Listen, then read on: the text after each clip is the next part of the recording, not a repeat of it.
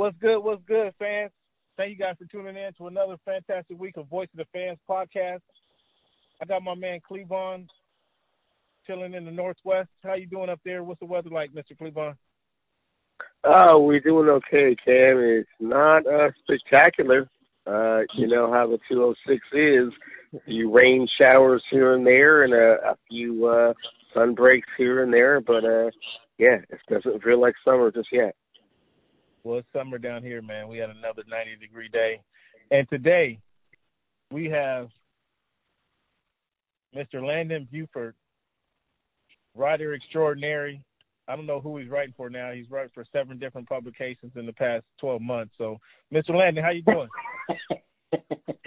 I'm well. I'm I'm writing. I'm working for myself nowadays, Cam. Okay. All right. Well, I'm working for myself nowadays, trying to build what, my own platform, like you are, sir. Uh, hey, I'm working hard at it, man. To, trying to follow your lead. Let the people know where they can find you and, and what platforms they can find your work. They you can find me on things such as Sports Illustrated, Heavy.com. That's where my old stuff is. My newer stuff will be on LandonBuford.com, and I got a couple podcasts in the works. Okay. Well, thanks for joining the Voice of the Fans podcast. We always like having you on. Let's talk about this week in this rundown. What we're going to talk about is the NFL and Colin Kaepernick. Kind of obviously, there's a union that going on right now. We're going to talk about the NBA's return later on. We're also going to talk about some NASCAR. There's some interesting news in NASCAR that we want to touch on, Cleavon and I. As always, we're going to talk about this day in history. And then, towards the end of the show, we're going to have identify the top 10 wide receivers going into 2020 in the NFL. Mm-hmm. We also have our new segment, Clamp Cleavon. You guys got to stay tuned for that. Or Cleavon claims to be a knower of all sports. Let's see how he does with the NFL and the specific topic revolving around wide receivers. I'm interested to see how he does on this one. Also, want to give a shout out to our listeners listening to us on Rise Radio, and all you listeners who tune in across the world. However, you listen to us on iHeartRadio, on TuneIn, on Spotify, Apple Apple Podcasts, Google Podcasts. We thank you guys for tuning in as always. So now let's get into the show. June 10, 2020. This is week 92, Mr. Cleavon. Week 92, the show keeps rolling. And I was told about 50 weeks ago that there's no content that we can have for a full a full off season. We've been able to go through the off season of the NFL, through the quarantine shutdown, and still create great content for you guys to listen into. So we thank you guys for listening to Cleavon. That has to make you feel good, right? Oh man, I, I stand corrected. We can chit chat about sports all day long. Let's continue to do so. So we have the with it being June 10, we always look at our numbers. Number 10, week 92. Let's get our let's let our guest go first with the number 10. When you hear to think about the number 10, who wore it best or who comes to your mind first? Sue Bird, since she's got three championships and she represents the 206 very well. Okay, that's fair enough. Sue Bird, uh, she was on my list. She just wasn't in the top top few on my list. So that's a that's a good list. What about the number ninety? Well, no, go ahead with the Cleavon with your number ten. So I uh, like that Sue Bird. Uh, the first person that comes to mind for me, however, is uh, the creator of the UTEP two step, a cat named Tim Hardaway. Played for the Golden State Warriors and then played for the Miami Heat. Great one. Um, I, I I had the fortunate opportunity to perfect the UTEP two step, and it's killing. That crossover is, it, it, for me, better than Kobe's, better than Al Iverson's. It's just, it's so short and compact, and cats are just like, they don't even understand what happened to them. Who wore it the best, however, is a soccer player from Brazil, a guy by the name of Pele. And all the greats were number 10 in tribute to what he was able to accomplish. So, who wasn't the number the best? Without question, is Pele. Well, uh, that's not why Jim Jordan wore number ten, was it? In tribute to Pele, was it? It was not. A, it was not in tribute to Pele. No, he was. He was a great left-handed quarterback, but uh, yeah, no. um, I, Jim Zorn comes to my mind, obviously, only because he was a quarterback for the Seattle Seahawks for uh, so many years. But uh, Nate McMillan is also a guy who comes to my mind. But I thought who wore it best might have been Walt Clyde Frazier, Clyde the Glide, and uh, mm-hmm. pretty fortunate enough to meet that guy some months ago. So that's that was my list, and I did actually just write down Mr. Tim Hardaway just as um, just before the show started. So that was a great call, Mr. Cleavon. Um, number ninety-two. Who you got for number ninety-two, um, Mr. Landon? Reggie White. Yeah, clear and simple. That was that was easy, um, easy peasy. Who do you got, Mister Cleavon? Oh, I concur. It's Reggie White, the Minister of Defense, without question. Okay, nobody has thought Haynesworth when he was uh before he was a one hit wonder. No, no, nobody has Haynesworth. He's a one hit wonder. Okay, fellas, man. As you guys know, it's been a um, trying week for the country, a wild week for the sports world, interesting, interesting couple weeks for our country. Um, and please go take time. What's good in sports? Find my article about the NFL and their reaction to George Floyd's death. Um, you guys will see kind of some of my thoughts that I won't air them all here on the podcast, but you'll see some of my thoughts and how I feel about what this week has been. I think it's been a good week. I think there's been some silver linings to this week. But you, what's good in sports? You see the article that I wrote, uh, pinned here just shortly ago, short time ago.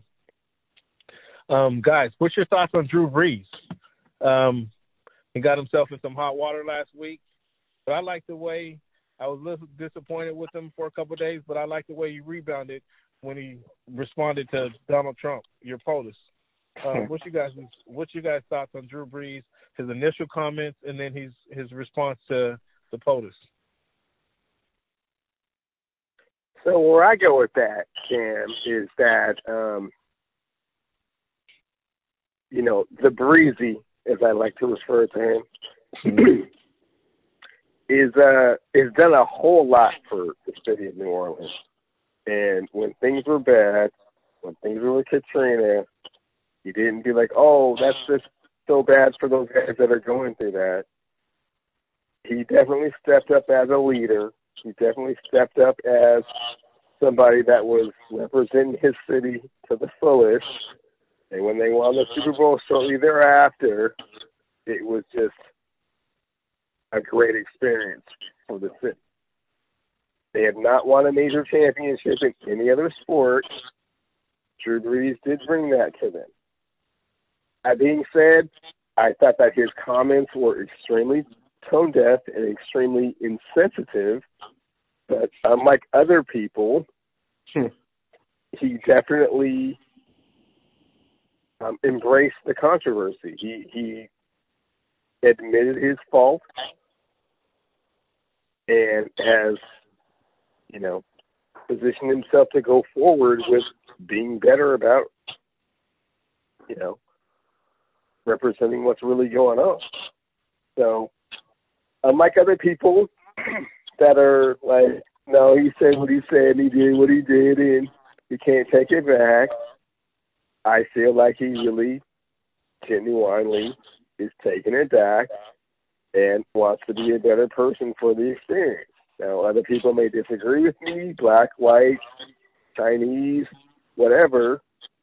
I'm just saying, I think that he realizes the mistake that he made and that he's willing to correct it and move forward. Now we'll so see you, how. So you're willing. So you're saying Drew Brees built up enough uh, credit, personal credit, to kind of take a, a misstep or have a misword in that rebound his rebound kind of um, put him back on his uh, on regular footing and give put him back in in good light with you. Is that what I'm hearing you say? Not necessarily good. I mean, I guess for lack of a better word, yes. I think he could have been like thrown the press release out there that you know some uh, you know English major from Harvard wrote for him, and it just sounds good. And so sorry, oh, so you know, I wasn't thinking you know, I'm so insensitive and this and that, but the fact that he's just taking it on, just you know, embracing everything that's that's going on and wants to be a better person for it. I I think I I think that he's built up enough goodwill credibility and goodwill to give him the benefit of the doubt. Other people okay. think differently, that's, like he said what he said, and that's you know he's that's revealed fair. his true self, and that's who he is. And I'm like, I don't really. uh He's done a little bit too much for me to like just think that, but okay. maybe I'm wrong. Okay, uh, Landon, what's your thought? I think after he discussed things with his teammates and it seemed like he was about to lose the locker room, he came back and uh, and said, um, "I apologize," um, which was which which I I thought was okay, but I think when Trump popped in, clout chasing as we like to call it, um, it went the total wrong way, and he had to come out and say, "Yeah, I don't agree with what Trump is saying, um, 100% or whatever." I didn't read his um, uh, his apology for uh, after Trump uh, got a hold of it, so I apologize. But uh, it seemed like after that happened, he uh, went out and said that I now I get where people are coming from, type of thing. That's that's what I got out of it afterwards. Because I know teammates were unfollowing him on Twitter, and I know Shaq came out and said that um, don't let this uh, don't let the media rip you rip your team apart like they did us back in the early 2000s as well. So I felt like he felt like the team was set, being separated, and of course, with him being the leader, uh, that's not a good look on the team. Well, I mean, he was he was part of that, so yeah. Um, but I respect where Cleavon is coming from. So I, I I do I agree either. I mean, excuse me, I I agree with with Cleavon as well. There was goodwill built up. True enough, he had goodwill built up. However, when he said his his his comments came out. I think that was Thursday of last week. So mm-hmm. it's after four days of this rioting and protesting going on, but yet he still wanted to reflect on what the flag meant to him and only him, and not paying attention. It, as you mentioned, Cleavon, it was tone deaf. He wasn't paying attention how half of America felt about the flag, how half America felt about what was going on in this country. He was still focused on him, and then he tried he tried to bring up, well, this what the flag means to me, or his Colin Kaepernick protesting was disrespecting the flag. That was never the case. That was um, that was Republican side of you, and not to bring politics into it, but that's exactly where he came from. And all these years later, still not acknowledging that there was a half of the country looking and seeing things a little differently. So he lost me I, he lost. I lost a lot of respect for Drew Brees with his comment. Neither of his apologies, regardless of who he spoke to, meant anything to me. The first one was, like Cleavon said, his Harvard publicist wrote it. The second one was because he nobody really appreciated that that apology, um, so he felt he needed to give it another try. Well, they both fell flat, in, in my opinion. The both apologies fell flat. However, his response to Donald Trump was after after both apologies fell flat, after hearing from his, his locker room, after having t- the talk with Malcolm Jenkins, his apology then when he says, "I realize this is a, this is what he quoted in an Instagram post. I realize this is not an issue about the American flag. It has never been. We can no longer use the flag to turn people away and or distract them from the real issues that face our black communities. And he went on to have to say anything else. But that those two sentences right there clearly show that he's listened. He's hearing people and he wasn't caught in this cocoon that he's been in for apparently the last four or five years. What he did when in in Katrina when he first or in New Orleans after Katrina hit when he first got there, you know, I, I could see and the I thought it was great gesture, don't get me wrong, but after Thursday, I was in his initial comments. I was like, okay, he he was just buying some people, buying some fans, which he signed a big contract. He gives a few million dollars to him. It's a tax write off. He's he's trying to buy some goodwill. And not to take anything away from what he was actually doing, but that's kind of how I felt in response to the comments that he gave. But I thought his response to Trump, when Trump was trying to goad him just to say, "Hey, I think Brees should stand," um, or "I think he should stand and rep the flag how I rep the flag," but he's like, "No, I can't do that. Here's why I can't do that." I thought that said a lot more about him and the character than either of his apologies did, in my opinion. What do you guys think? I agree. Like I said, I didn't. I think that it took the Trump um, voicing his opinion for Brees to come out and say what we what we wanted him to say at the beginning. You know what I'm saying? Well, More or less. I, I I think that was a quick a quicker response whether his Harvard publicist wrote that or not, I think it was a quicker response and it was more heartfelt and passionate response. I appreciate that. Your thoughts, Cleavon? Yeah, I think that if he just would have let that ride and just had no comment to it whatsoever and no uh, rebuttal to what Trump was saying, it it definitely would have looked as if you know he was just trying to smooth things over uh, public relations wise. But again, like I go back to what I was saying, he's been in New Orleans for quite some time. I mean, before the comments, he was kind of like a, you know, a, probably the biggest sports figure in the state of Louisiana. I mean, you know, he's yeah, certainly, certainly exaggerating certainly. by saying that. I think no, no, I think that he is the closest is Zion right now. But other than that, Drew. Well, Drew no, and, and yeah, and Zion and Zion's a rookie that's played like twenty five games.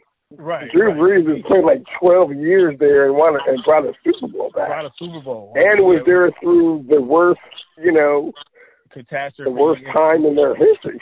Yeah. yeah. So exactly. So he should have just been like, oh, okay, you know, I'm just gonna, you know, stand on the fence, but he jumps right into the fray. Yeah, I, I, mean, I, appreciate I appreciate his response again much more than I appreciated either one of his uh, apologies. And so I guys, think he, what do you sorry. think? Um, oh, so no, go ahead, Landon. What's your thought? I was gonna say uh, the only person that received more scrutiny uh, for comments last week than uh, Drew Brees was Lil Wayne. Lil Wayne, fill us in. I'm so not, basically, I think he, he he he he was saying how um a white cop um saved his life, so he was kind of you know, um, appreciative of the police and stuff like that. But no, well, I, well, I would take that back and say Michael yeah. Michael Porter Jr. probably had the worst, um, received just as much backlash when he said, uh, you know, we have to look at the cops as well as, and not just look at Michael Brown. We have to pray for the cops and pray for their families as well. I think Michael Porter's comments were probably worse. Did you hear that? No, I didn't hear about that. Uh, this is the first I time did. I, I did hear that, and that was like, wow, yeah, like yeah, that uh, sounded like he was definitely living in the Shire a little bit too long, and I started to yeah. get back into the oh, you were homeschooled and you weren't very social, and you yeah, right, right, exactly, right. yeah. yeah. Yeah, okay. Whoever told you to t- say that was not a good idea. Yeah. That, yeah, yeah. I think yeah he should have ran back ran that by his publicist, publicist whatever yeah. school they graduated from. um, what did you guys make of the NFL players video? I thought that was pretty touching. Um, it was pretty touching how it all started. If you guys heard that backstory, but the players actually coming out with the video and saying this is what we want the owners to say. Um, what were your thoughts on that? Um, for me, it's always kind of a touchy subject when you're asking billionaires to do anything that they don't want to do.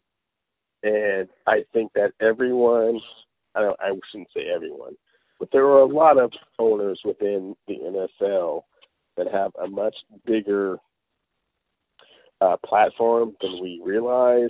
And so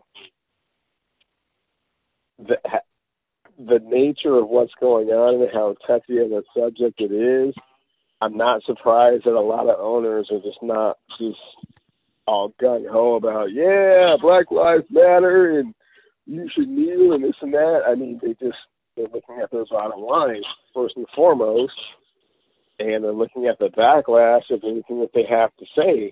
and so it's always in their best position to stay as neutral as possible because they have billion dollar corporations outside of their billion dollar entity, which is their NFL team. So mm-hmm. it's not surprising that they don't say anything. It's not surprising that they don't do anything. I know a lot of people have been coming at Jerry Jones uh, and a few other people. It's like, what do you really expect for them to say?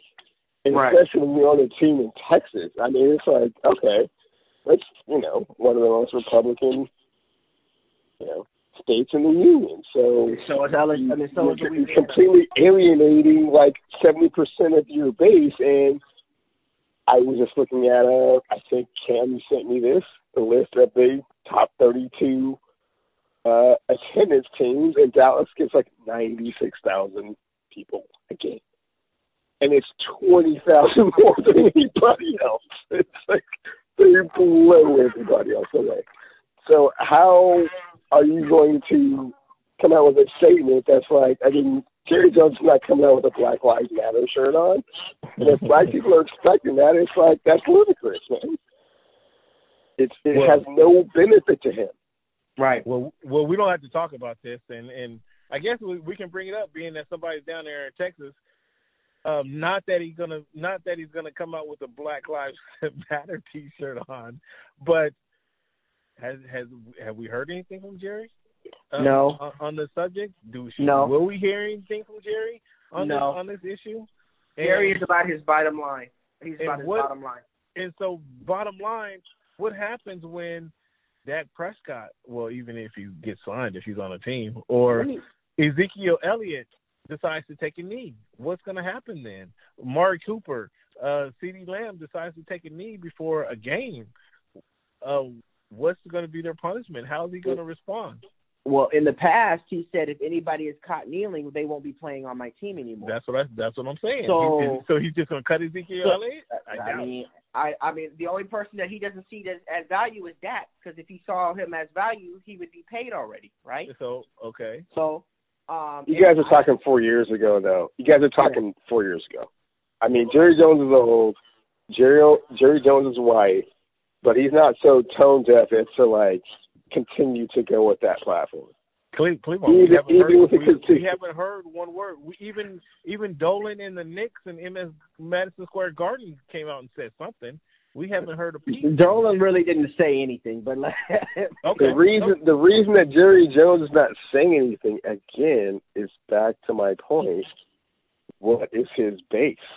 Right, and if they if think about it this Texas, way. so you can only be so vocal and outspoken about think, this.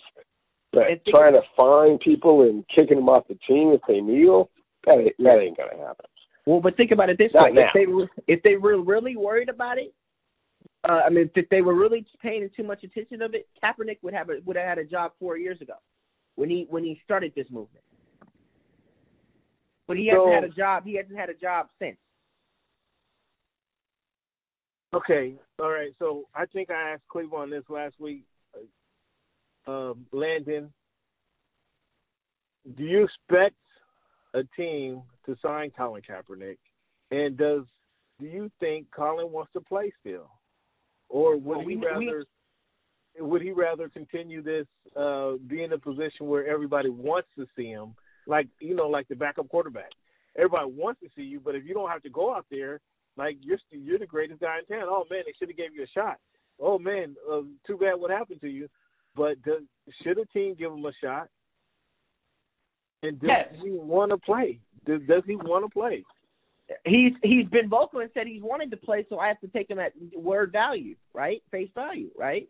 Okay. Should should he should he should he be given an opportunity? Yes. Where should he be playing as far as an opportunity? I would try to go after a backup role. I mean, you know, there's there's a, a lot of quarterbacks that are probably going to get hurt. You can you can slide him right in there. Some place that I think that he should go, since they're talking about it, and since they have a coach that's actually voicing his opinion on it, who happens to be the president of the uh, of the team as well, um, is the Seattle Seahawks. I mean, you know, what a better scenario to get back at the 49ers at, at least twice a year, maybe three, depending on how well the season goes. Twice um, in the playoffs. For twice. is to play uh is to play in Seattle. I mean that's that's not a bad that's not a bad idea. So um, Plus, you know, Carroll, does, does, does, that put yeah. does that put any pressure on number three, who's No. the current quarterback, who's who's the highest paid guy in the league? Does that put any pressure on him at all? No, Okay. by no means. Okay. All right. By no means. It's Russ. It's Russell's team, but that doesn't mean putting pressure on him. If he gets Okay. hurt, we'll have a we have a decent backup that is um uh, uh, capable of still leading us to a Super Bowl. Because guess what? He led the 49ers to a Super oh, Bowl. Oh boy! So, I mean, come on, Seahawks and Super Bowl 2020 in the same sentence. Come on. You were this. You were just coming from a Dolphins fan that hasn't seen the playoffs since 1999. So you, you know what I'm saying? Ooh. You know what I'm saying? And Dan Marino was still your quarterback at that point. Ooh. And he, that and has he's no been, bearing. been in the Hall of That has you How can many see- years now? I don't know how the Dolphins come in the conversation when you're talking about Seahawks making the Super Bowl. I'm pointing something We- out. What have you done for me lately? We we've been to the Super Bowl, or the Sea. I'm sorry, the Seahawks have been to the Super Bowl most recent, twice recently since the Dolphins have. It's been almost. I was nine. Three years times. Three times, Landon. Three times. Three times. Oh, sorry, three times. I'm sorry. I forgot about Oh my goodness 2005. I forgot These about guys. 2005. But I was, the ban, last time the Dolphins were in the both of you playoffs, guys from talking about I was nine years old, and the last time they won a Super Bowl, I wasn't even alive yet. So I did not ban both of you guys from Ooh. talking about the Ooh. Dolphins. Ooh. I'm, I'm banning all Dolphin talk on this show, especially I from bet YouTube. because you know what time it is. Uh, Especially from YouTube. It's So- just like the Clippers. It's a wrap. Well, we're gonna, we're gonna get to that long um, later on if you have time to stick around. Yes, I have. All right, so talk talk time. about Roger Goodell's video that apparently appeared to be prompted by the players' video when they told Mr. Roger Goodell, "This is what we want the owners to to say. We want them to acknowledge. Um, we need the National Football League to say we." The National Football League condemn racism and the systematic oppression of black people, uh, which was a powerful statement, which was a powerful uh, stance to take to convince your bosses to go public with that. Well, your boss's boss to go public with that statement. Um, how will that impact other owners as Jerry Jones um, in this coming season when players do strike? Because now, well, well, not strike, but go on protest. Because now we have to hear Jerry Jones take that stance that he took four years ago and say, if any player on my team kneels, they'll be cut and kicked off the Cowboy squad. How do you guys feel that Goodell taking that stance? Does that put pressure on Jerry Jones and his counterparts to kind of have the same mindset? It's a very interesting thing, Cam. Again, let's go back to it and let's stick with it. Billionaires Yep. don't like to be told what to do Understood. and how they should behave and how they should react to certain things that don't really actually affect them at all. So it all comes back to that. I think that they would be extremely unwise not to be sensitive to the climate that's going on right now and what people are doing and how people are thinking.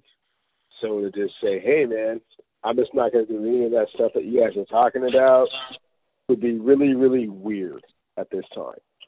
And once you understand that the NFL is 70 to 75% black, even weirder. Because now you're alienating your whole entire roster, right? So that's part of it. But I mean, again, give those guys credit. Yeah. They could just they could they, they could have just you know held tough like no when you come uh, to the game and the flag comes out there ain't gonna be no kneeling or you gotta stay in the locker room. This dude came out point blank and said, "God damn, when Colin was doing that stuff, we were wrong."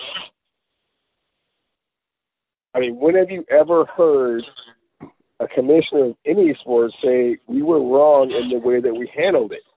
Right. Maybe we should have handled it differently. Um, maybe things didn't turn out the way we anticipated. He straight up said we were wrong. And the reason that he said he was wrong is because of the way the movement has gone and the way the protests have gone. It's because when people are rioting and looting and being extremely angry and emotional, what you want them to do is just be calm, take a knee, bring light to the situation when you have an audience. This is exactly what Colin was trying to do. It was taken completely different four years ago, but they see the error in their ways. And if they were just to, you know, to continue to, to stay on that same page, that same mindset, they would lose everyone. Right. Every not everyone, but they would lose such a large percentage of what the base is that sure, sure. they couldn't take that chance, right? Your, your your thoughts on Roger Goodell's video, Mr. Landon? I think he was he took the stance that he probably should have taken four years ago. Um, but I know he has to answer to owners that think the way that um, they're just not coming out and saying it. That they think the way that Donald Sterling thought about what the Clippers thought about, but uh, basically they're not coming out and saying this is what we're doing for them. This is what we're we're paying them to do and things of that nature. So now it's better for them to be quiet, like Cleavon said. Bottom line is, you know, if they if they don't try to come in go, come into some people's demand. Guys, hold on, you guys know I'm here doing a, a, a podcast, right? Um, sorry guys. Um, and um, it's t- uh, you know we need to you know we'll let him say something so we don't have to be on camera and having us actually one by one being asked why we didn't do this this back then. Sorry, okay. I, I lost my train of thought. Okay, let me ask you. Let me ask you this, um, Mister Seahawk Insider. Now that on a different subject, now that the Seahawks have signed Carla, Carlos Hyde, we, is that going to be their number one running back? Does he immediately become the best running back on the team? Well, with Carson and Penny still recovering from injuries, and he's the the most healthiest running back on the roster right now, and he did have a season last year, a decent season last year with the Houston Texans, if I'm not mistaken. Um, yeah, for right now, yes, he's the best running back on the on the on the roster, healthy running back on the roster right now. Um, you know, you got you got uh, DeeJay Dallas that came from Miami, and you got Travis uh, Travis Homer, but he might be cut to make room for uh, Clowney's return, along with uh, a couple other individuals. So, to answer your question, and without giving the running around, for right now, yes, he's the best running back on the roster right now.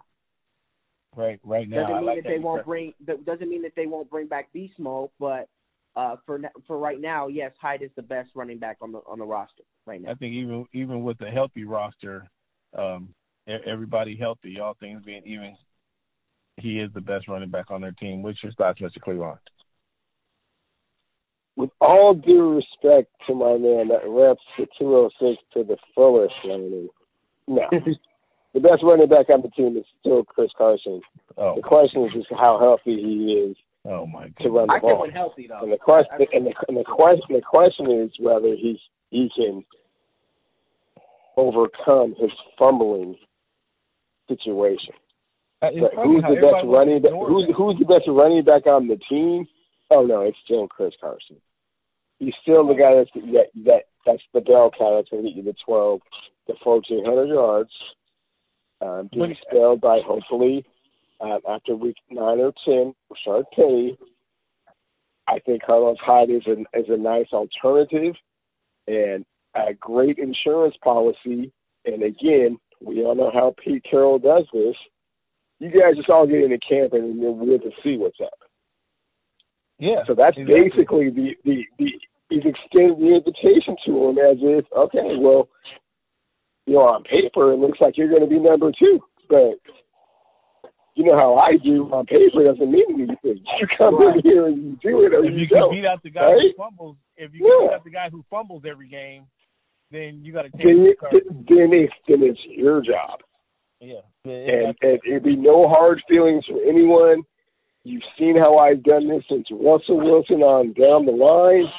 You've seen how I've made Doug Baldwin an undrafted receiver, my number one guy. You've seen how I made a fifth round pick, the best shutdown corner in the league. He does not play around with the salary.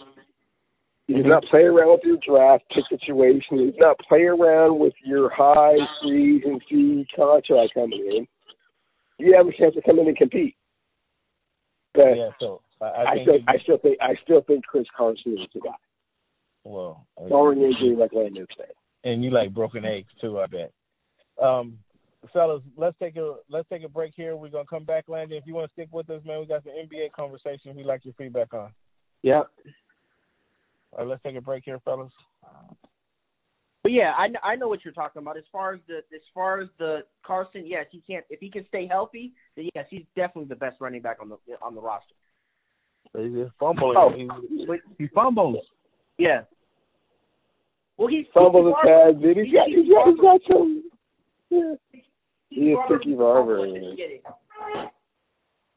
Well, Tiki improved that, but, I mean, come but on. I just feel that's that, you know you know what the most disappointing pick to me this whole draft was, you guys? Was was when Buffalo took Zach Moss, man. I was like, oh. We need a running back. I was like, he is such a Seahawks. Like, how could they let him get to floor level? No, I think the worst thing the the Dolphins taking a cornerback, a nickel cornerback at 28 when we had a running back on the board because they still don't have a running back. But uh, yeah, you guys had a running back. You guys traded him. don't don't get me started. Don't get me started, man. Don't get me started, bro. Yes, we got Myles Gaskin there. Come on now. Oh boy.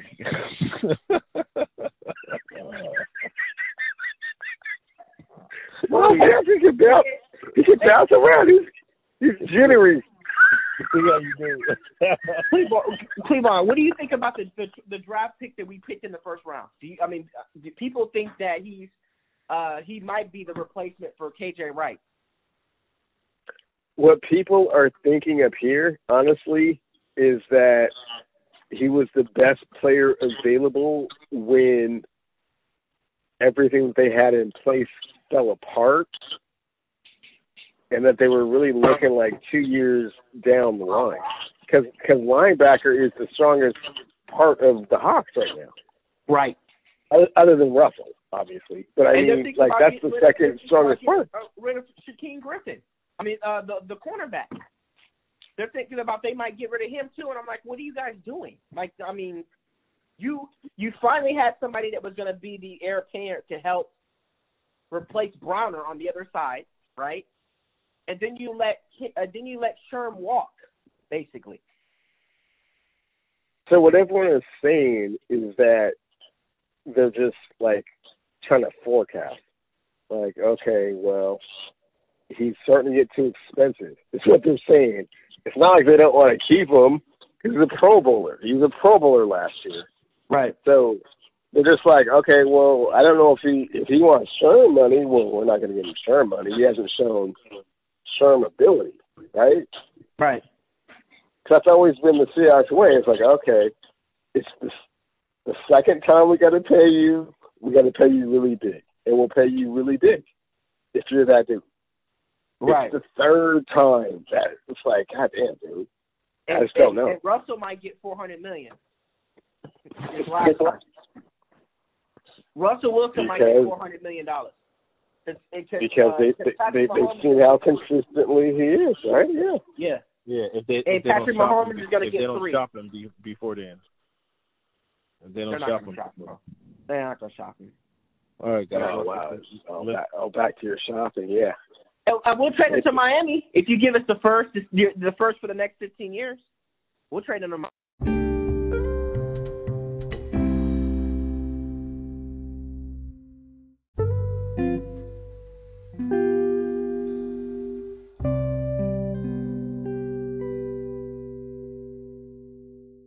All right, fellas. Welcome back to Voice of the Fans. Appreciate Mr. Landon Buford bona fide star, TV star, writer, reporter, covering all things Texas and now Seattle Seahawks. Mr. Landon, got some questions for you, man, about this NBA season. Mm-hmm. And I know you've been down there rubbing elbows with Mark Cuban, so I want to know: Do you think there should be a losers bracket? Because as they're going to take 22 teams to go into the bubble in Orlando, what about the other teams that should that aren't playing that didn't make that 22 team roster? Should there be a losers bracket in Orlando so even these players can get warmed up and and get get some blood pumping? Because if they if not, those teams will have nine months off of as opposed to these other teams who get a chance to play competitive basketball in going into next year. What's your thoughts on that? I mean, I really didn't think about it that way, but as far as you know, that would give the opportunity for people to actually see Vince Carter leave. You know, give yeah. him a proper send off. Yeah. I mean, because obviously, if that if that's not the case, he like his career is over. Like literally, it's it's done. He said he's not coming back next year. And the only the only outside of that, I don't feel bad for any of the teams that didn't make it. That's just my opinion. They like Stephen A. Smith said a couple, I think earlier this week said they had an opportunity to at the beginning of the season to, you know, um, write their own destiny, but we kind of have a feeling of who's going to be in the playoffs by the way the teams are structured, barring any injuries.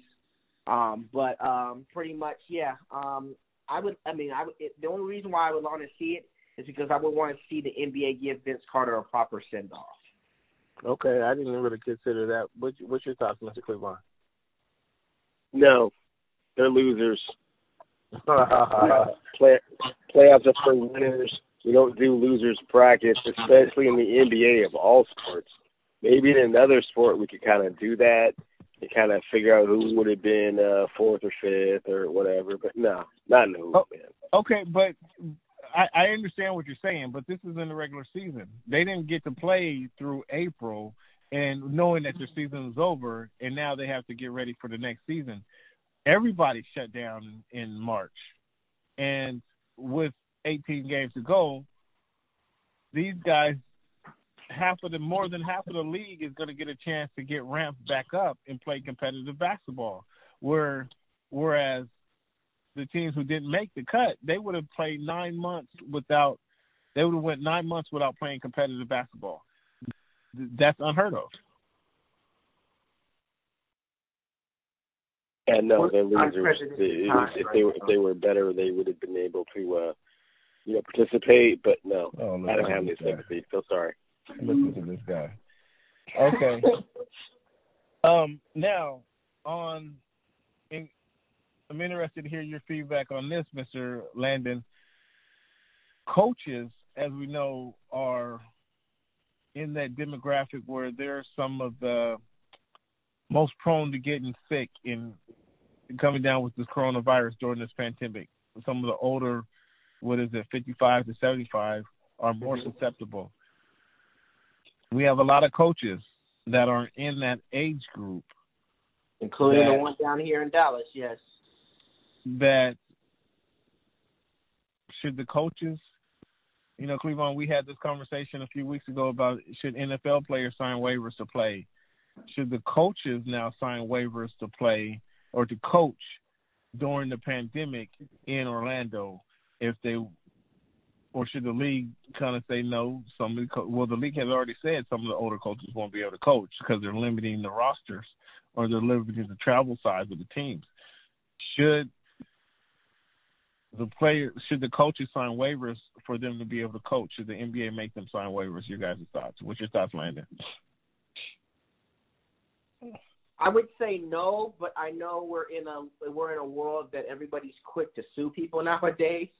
Yeah, in, yeah. in every industry, so you have to protect the product. So yes, I think the coaches should have to sign waivers if they decide to coach. Now, some of those coaches have younger coaches on their roster so I mean, I know within the competitiveness of the league that they are, it's not just on the you know on the floor, the coaches as well. I know I know Pop is not is somebody that is not gonna you, you can't tell him that he's not gonna be on the sidelines. So um I so what team? What team was it? There was a team in college football, I believe it was, where the coach had surgery and he was coaching from the press box on the hospital bed. Do you guys recall that? I think that was just this past season. Was it was it uh was it uh the dude from Texas? Was it uh was it uh who was the dude's name? He, I really he was, I really don't recall which team it was. Cam, I remember Cam, more so Cam, the Cam, Cam. Yeah. Come on, Yeah. man. He, he- no, he I was mean, not if you wanna actively put coaching. you want to put that He was observing. He was observing from his from his hospital bed. You can't actively coach. Come on, man. What are you talking about?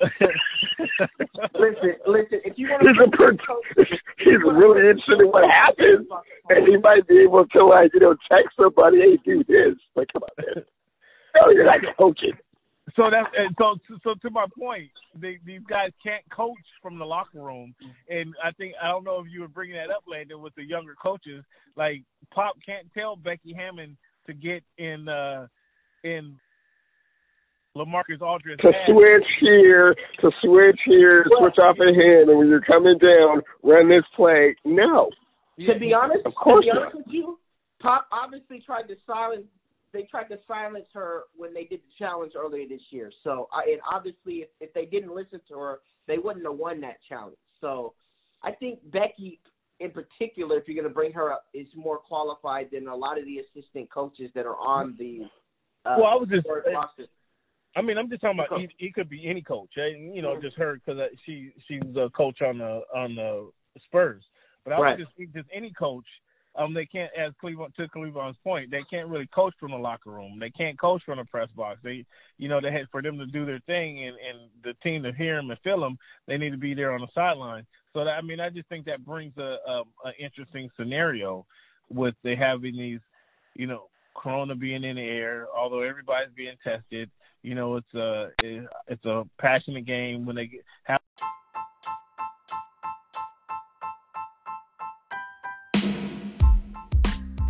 Once again, thanks for tuning in to the Voice of the Fans podcast.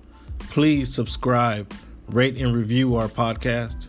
Thank you for making our voice your choice. Have a wonderful day.